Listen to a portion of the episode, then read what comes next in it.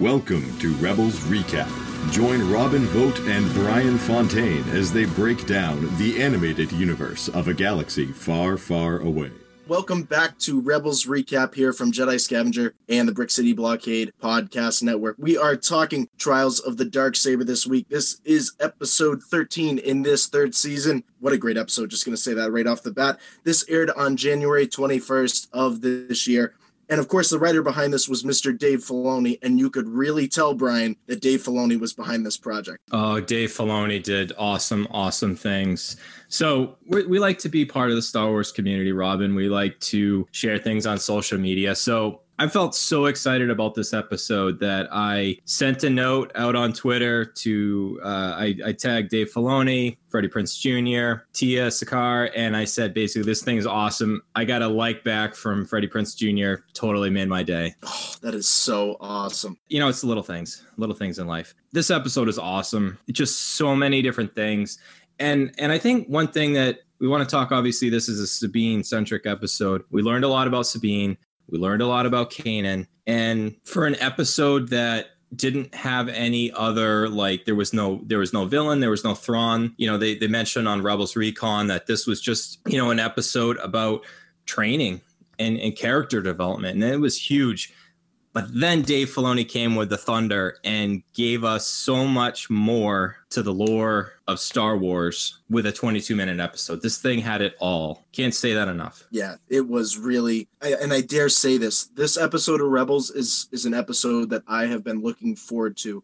in terms of really stemming back to the originality of Star Wars. Actually, in some ways, the George Lucas Star Wars that he even envisioned when he sat down with everybody at Lucasfilm early on and, and really came up with the concept of this franchise. And the cool thing about Trials of the Dark Saber, and I think I, I, don't know if I've ever experienced this before, is it, on all levels in terms of the score, in terms of the acting, the voice acting, a great job by everybody on this episode. In terms of just the camera angles, you never thought going into an animated TV series that camera angles would play such a big role in how us the Star Wars fans, see this universe play out. But even in an animated series, and utterly amazing in so many different ways. And just to see not just Sabine, but all these characters, some backstory in terms of maybe some past, maybe some experiences that they've had playing into the rest of the season. It's going to be so fascinating to see. And this episode, I like I said last week, Brian, I was nerding out. I had to get out the towels. I had to get everything ready because there was just so much to it. All right, let's let's talk a little bit about the the mythos first, Robin. And we we t- we talked a little bit about it on last week's episode,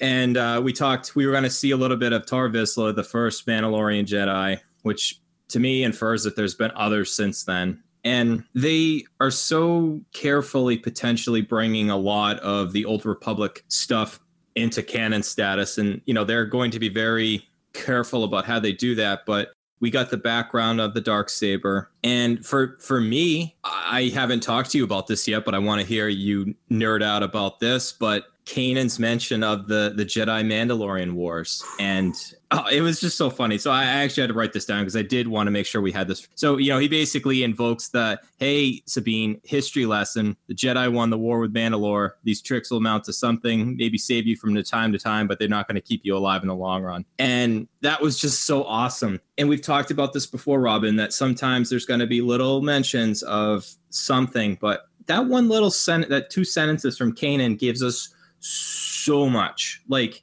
we now know that that legitimately happened, and I know that that's up your wheelhouse more than it is mine. But man, you have to be nerding about out about that. Uh, at that point, Brian, I probably had about six towels on hand. There was, you know, and, and and the beauty of this is is that Filoni is one of the greatest writers when it comes to taking something outside of the expanded universe and including it in this new canon. We've seen him do it with Thrawn now, and a lot of his other co-associates and everything try to make that transition from the expanded universe to this new canon flawless in every single way. And like you said, just that line alone. I'm somebody who really has dug into the Jedi Mandalorian Wars and really bringing up. I mean, you're, when you're talking about the Jedi's relationship with the Mandalorians, it stems all the way back to the Old Republic and Darth Revan, and you're now talking about Darth Malak and Revan, and you're talking about that relationship. Just it, it's it's absolutely amazing to have seen that come in, come to fruition in this episode, and it's interesting because from the Jedi side, the Jedi won that war. From the Mandalorian side, it they see the Jedi as a weak power that was actually helped out by the Republic at that time. They didn't think that the Jedi fully won that war. They think that they had this mechanical superpower helping them out along the way. Besides to this, and I think Fenn Rau even you could even see it in his face when Kanan had mentioned it that man, you know, there are two different sides to this story. And to be able to put that into an animated show in just a couple of lines and to have us old Republic fans and people who are fans of the expanded universe be able to nerd out like that, that is absolutely amazing. And I don't know if they'll ever be able to do it in this kind of way ever again. I'm not doubting it. I would love to see it happen again, but this is a very unique situation within this show. And I was just absolutely awe inspiring to see that come to fruition. So let's play a little game. We like to sometimes just talk about probabilities and, and stuff happening. What do you think the probability of Darth Revan becoming canon is? I think just from this week's episode, if there if he had mentioned it, having Kanan mention that the Jedi won the war against the Mandalorians stems back to Darth Revan and Malak and just even when Revan did become a Jedi once again and was saved from the dark side, I think that if if you were to put a percentage around it, if you were going to say over under let's say 45 maybe even halfway there 50 55% i would even boost it up as far as 75% i think Ooh. that it's going to be you see the black series figures you see them marketing they know how the fans really embrace the character of darth revan and everything and i think that there's a marketing point for them to bring Darth Revan back into the canon equation. So, like we talked, we just talked about, this was a character-driven episode, and um, this just was it was excellent. And you see that a little bit of the the hero's journey, a little bit with with Sabine in this episode, and and really everybody. It, well, this this one's tough because we like to try to stay as positive as we can around here. I think the overwhelming, I think it's been pretty 50 50 on the character Sabine to date for a lot in the Star Wars community. A lot of people either like her, dislike her, either, you know, the qualms about her as things either come too easy to her or just she's just not that likable. This was a moment that everybody's to love her now. It just, it was just, it was awesome. You you saw a lot of the shortcomings and this talk about playing the long game, Robin. Like you just saw like I saw on social media and Twitter the the outpouring of people just just saying how much they just kind of welled up at the end of this episode because it basically just Sabine just let it all out. And we wouldn't have had this moment if we haven't have had every other episode up to this date. Yeah, that's actually a really good way of looking at it. I totally agree. I think people were not so sure about where Sabine's character was going at some points.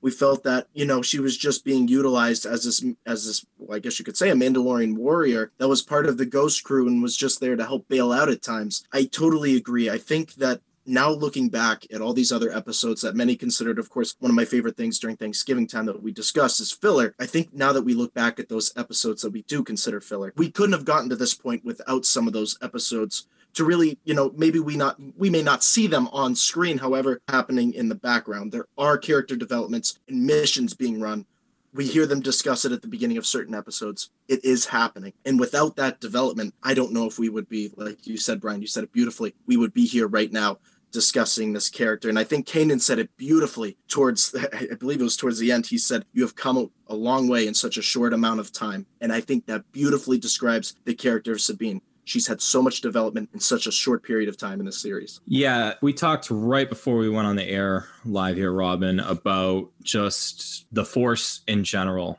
And and I think this episode did a Dave Filoni can do so much with so little. And the one thing, and I, I do want to just kind of throw this back and forth because I do think that this is so important. It, even so much important too. I we mentioned it. Kevin Kiner, he did phenomenal with this one. Like I think this, I think I rank like at least in in Rebels, and obviously we know he did a lot of Clone Wars stuff. To this date, basically you could put like the top five songs of Twilight of the Apprentice. You know, it's over now, and Vader and Ahsoka, or Anakin and Ahsoka, whatever it was titled. Probably top five things there. And then that episode with Zeb and uh, Into the Star Cluster. That was another one of my favorites.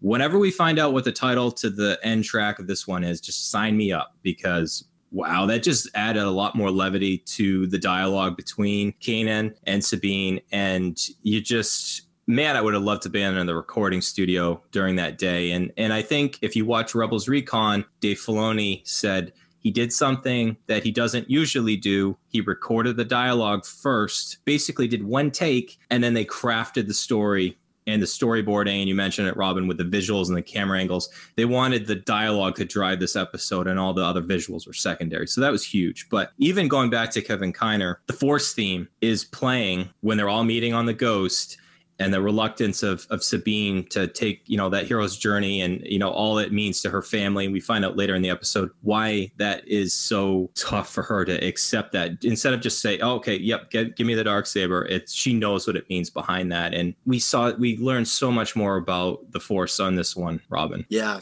just a quick point. I mean, Kevin Kiner obviously was one of the supervising people behind the development of the Old Republic soundtrack. So I guess it kind of made sense for him to be also part of this episode alone. It makes sense that maybe some of his background, there's obviously a connection. I, I keep saying it, but there is a connection between this episode and some of the Old Republic and everything. But you bring up a great point, Brian. The force within this episode is explored in many, many different ways and again, I'm going to stem it back to Kanan, which I would love to talk about. I think Kanan's character alone in this episode has a lot building up in terms of his understanding of the Force over time. But there's so much going on with the Force at this time. Obviously, Vader and Palpatine and everything. There's obviously some kind of balance, but some imbalance in some ways. And it seems to be that the Force as Kanan says, is within everybody. There is a root to it within everybody, but it's just exposing it and being able to utilize it as a member of this galaxy and everything and, and being able to be one with it. And that's something we haven't seen in quite some time. Maybe it's been mentioned in some other pieces of canon content and everything, but the Force alone in this episode was explored in a very wide lens and it's really cool to see that maybe you know sabine of like you said brian is just very she doesn't really understand it. She doesn't really want to be part of it. And it just there was su- such a unique feeling there that maybe i even got from some other characters in some past canon that really didn't want to explore the force they didn't really understand it and look at what they became. So I'll be curious to see sabine's development with the force and how Kanan is able to help guide her along the way. There's so much other just things. I mean, we we briefly saw the Bendu. I feel like we have to talk about the Converies. And we don't know what their um, importance to the galaxy is. I think there's so much speculation, and why it's so fun to talk about this is our own speculation. And you, and you talked about it just now, Robin, with got Palpatine and Vader on on one side of the Force, and the Force as a whole is probably trying to balance it out itself out as as much as it can. But these these converies are very interesting because they have popped up at various different points within Rebels and if you go back to the Clone Wars series as well, which also Dave Filoni worked on, they come up in big moments. You know, they were around with Ahsoka. They were on the shoulder of Bendu earlier this season. Sabine has even gone as far of putting a, a convor on her shoulder pad. And you talk about those angles, and it didn't go unnoticed to me that the way that she was standing in various different points of this episode, boom, it's just you know it's it's right there. So I and I think that was huge. But even la- like so, we are talking right before we went on the air too, Robin. That last night I just had happened to be watching a, a, a random episode of the Clone Wars, and, and I've been telling everybody that I'm still trying to work through those, and I'm at the end of season three. But there's an episode, uh, Padawan Lost, when obviously Ahsoka is captured by the Trandoshians there and meets up with those Jedi younglings, and just the importance of that, and the that's a huge character development moment for Ahsoka. The convoys are outside of the the younglings' hideout, and even back then, oh, I just want to know more about them. Yeah, that's that's actually a really good point, and I actually did some research after I saw this episode because I, like you, Brian, I did notice them specked throughout this episode and the focus on them. Even when Sabine was training, there were three of them standing above the cliff watching Sabine as she was training with Ezra. There is, and Filoni is one of the best at creating maybe even just a little bit, even using something as small as possibly what a lot of people are now calling force owls. I, I, think that's kind of an interesting term, but it's it's really cool to see that they're placed throughout this episode obviously like you said the camera angles which i had mentioned before they really sh- are focused on sabine's armor and the converies and everything. And i think there is a real true meaning to them in terms of their connection with the force. We know with ahsoka we see it at the end of her battle with anakin darth vader and we see that she takes off and that one of them flies off and away i think that one of the best stemming back to this at taking aspects of nature and making them focus around the force in some ways. Now, the true origin of an owl in Native American culture is the passing of spirits and the passing of knowledge. Now, whether this connects to Rebels and whether this connects maybe even to Sabine's character in some way, it'd be really interesting to see. And I know that the owl is also a symbol of the Mandalorian culture itself. I can't remember the name of the clan off of my head. I believe it's the Night Owls, actually. But it's really there. There is some focus on the natural world in the Force. One of my favorite things to nerd out about, by the way. Yeah, absolutely. So we got even more, Robin, about the the how a lightsaber works. I think for everybody ever growing up, for me growing up as a kid playing with just uh, you know a flashlight pretending it's uh, a lightsaber, I think everybody's really always wanted to know the the logistics about how it works. And I and not that they just spelled it all out for this, but I think you the dialogue through Kanan, I think we learned a little bit more about how they works. And we always knew that there was a, a kyber crystal that you know emulated the light beam but the the fact is that you've got force users non-force users and i think we got a little bit more uh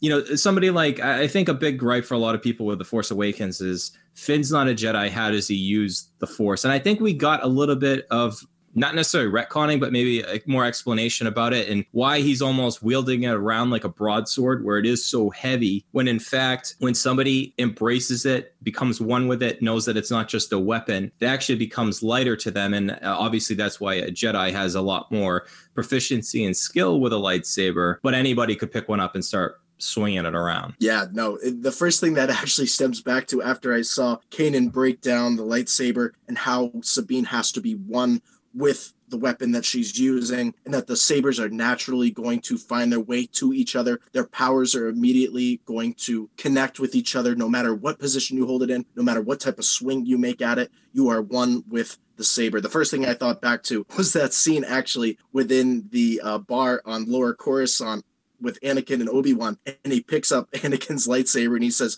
"This is your life."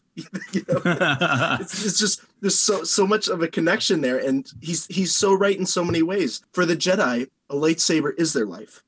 It is something that they have to embrace. It is something that they have to become part of because not only is it saving themselves, but it's also showing them that to be one with the Force, you have to also protect it in many different ways. And to connect with a lightsaber or to connect with a dark saber, which was obviously developed thousands of years before, with the very same concept is so important to being successful as a Jedi or even just being successful as a force wielder in some ways. So I'll be curious to see where Sabine's trajectory is headed, knowing that Kanan has now exposed her to not only how to use a lightsaber, but how to connect with the force through using an ancient, ancient Jedi tool. Before we kind of finish up on basically the last like three minutes of the episode where it was so emotionally charged, I think I also would be amiss if I didn't mention also the mention of me geeking out a little bit that they mentioned the lightsaber forms and you've got uh Kanan the blind Jedi that I still he's just still that that character just amazes me that he has embraced the force so much that he basically can just see just about as well as anybody else that has their has their eyes. And you know just we invoke Obi-Wan Kenobi you know your eyes can deceive you. You know that was just so cool. And I think we've got little hints here and there. And I think back in season 2 when they were looking at the um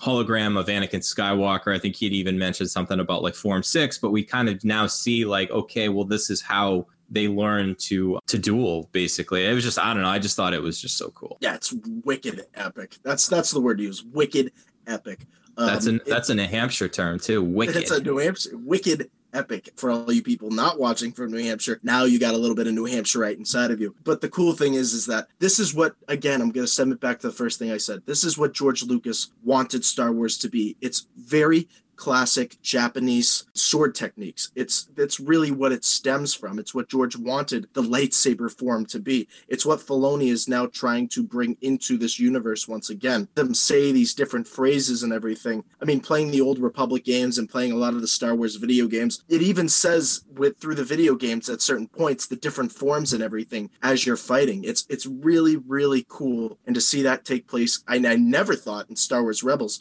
we would hear this reintroduced to us. And it's just, oh, it was just, like you said, Brian, just absolute nerding out session when we heard those different forms come into fruition on the episode. So Sabine reaches her breaking point, and I love the just the little moments throughout where Um, I again, I, I just love all these characters now at this point, and and Hera, aka the Space Mom, is basically kind of bringing Kanan around to saying like basically you gotta trust her. I mean, like it, there's this one line that stuck. It said he basically didn't want her to train with the dark saber because he didn't want her to get hurt. And even very much in the very beginning of the episode, he goes, "A mistake is a limb lost." And I just I just had to laugh at that one too.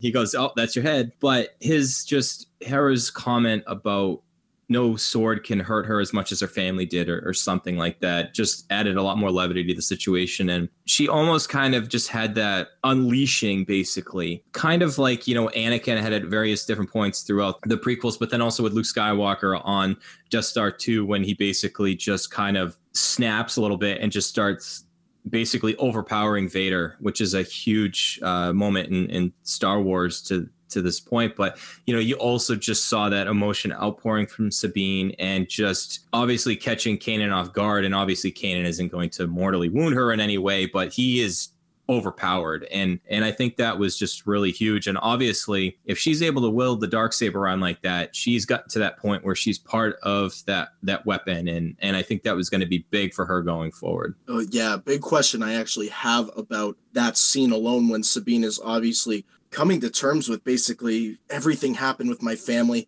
I am to fault for this. I am the one who now has to bring Mandalore back together. I am the one who possesses the dark saber and has this long journey ahead of her. What fascinates me and what I'm really starting to wonder is yes, the force is bound to each and every being within this galaxy and within this universe. But I'm almost starting to think that Sabine even tapped into the dark side a little bit. We know that jealousy, her jealousy of others. Her obviously she has this attitude about her where if she does not succeed, she's going to release her anger and she's going to be frustrated this entire time. That is the basis of the dark side, the jealousy, the hatred, everything else.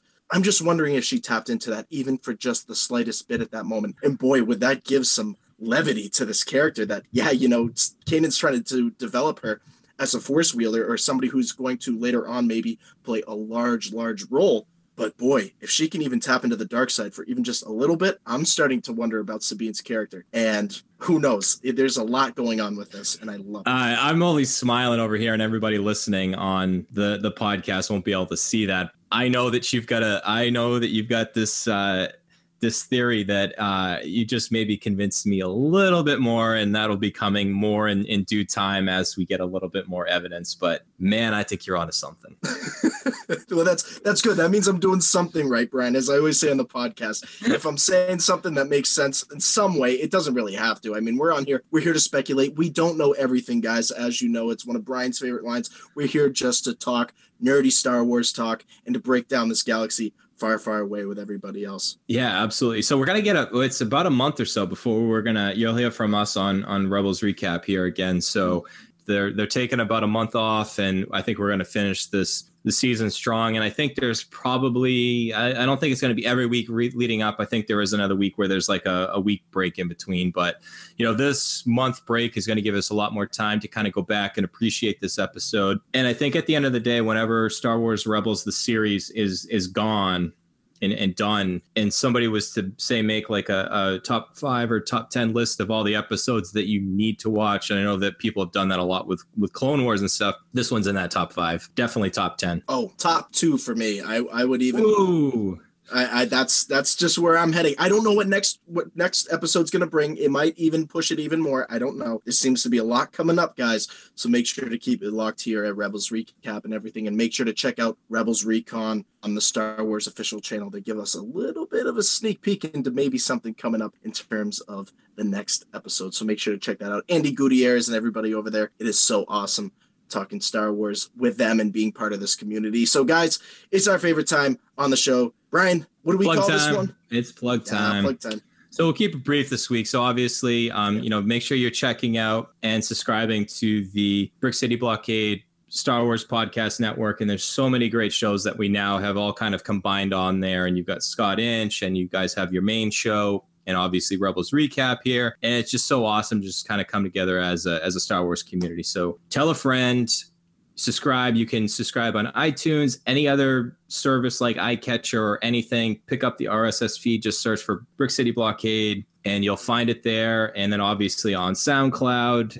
and share on social media and just um, tell a friend. This is Robin and I do this for for fun. We just love talking Star Wars. Yeah, it's always fun talking Star Wars with everybody else. You guys can go over to the Brick City Blockade on iTunes, on SoundCloud, on TuneIn Radio as well. You can take it on the road with you wherever you're going and listen. You can even be in another planetary system in a galaxy far, far away and listen to us. I hope there are people out there listening to us right now. It'd be so, so cool. But guys, thank you for tuning into Rebels Recap again this week. I'm Robin Vote. You can follow me on Twitter at Mr. Vote Tweets like my official page on Facebook. Make sure to send a friend request over on Facebook and also check out my Instagram page for all the events coming up with the Brick City Blockade Podcast Networks, Jedi Scavenger, Vintage Viewport, Mr. Scott Inch over in the UK. Make sure to check it out. So thank you guys again for tuning into Rebels Recap this week. We will see you soon.